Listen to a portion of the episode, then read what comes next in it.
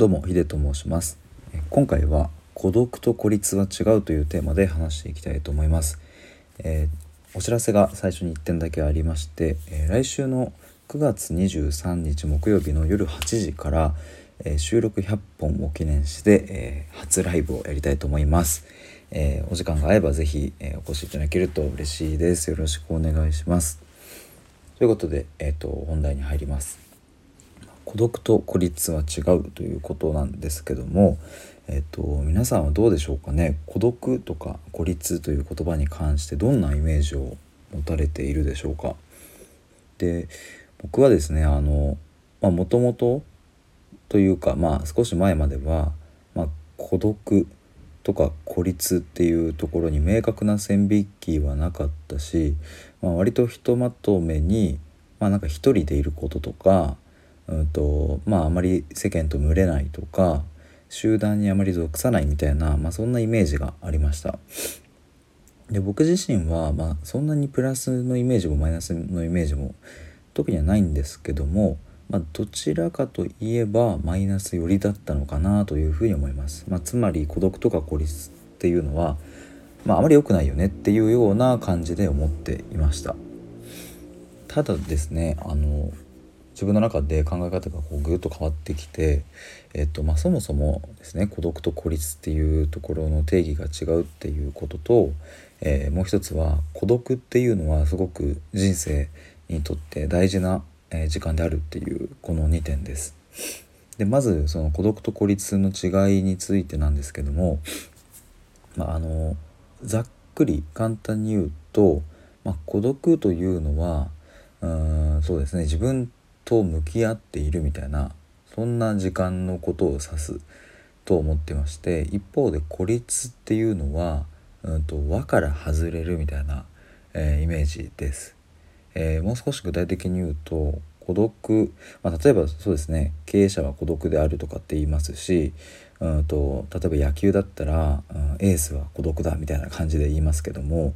うん、孤独って、えーとやっぱり人間誰しもうん、戦っているんですね。それは経営者とか、えっと、ピッチャーだけではなくて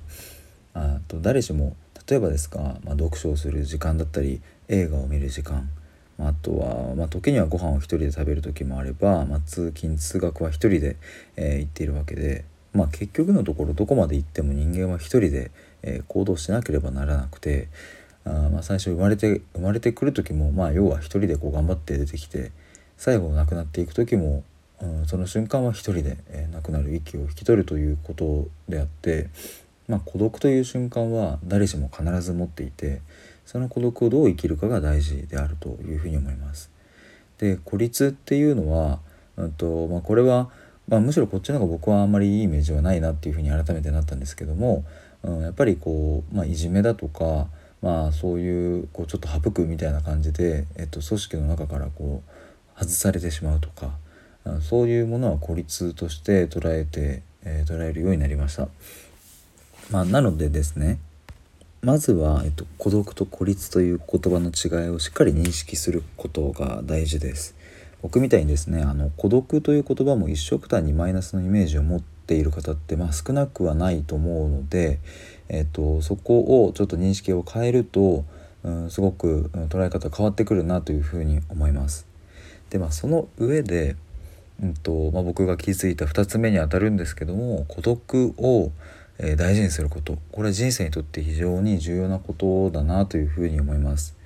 まあ、先ほども言ったようにですね人間どこまで行ったって結局一人で行動するわけであともちろん協力があって、えー、人は生きていけますがやっぱり仕事にしろ、うんとまあ、例えばそうですね趣味にしろご飯を食べるという生活にしろ全部一人で行うわけですよね。でまあそういった時に孤独な時間があって、まあ、そこで自分とこうしっかり向き合うとか、うん、自分ならではの世界観をこう作り上げていくようなことになると思います。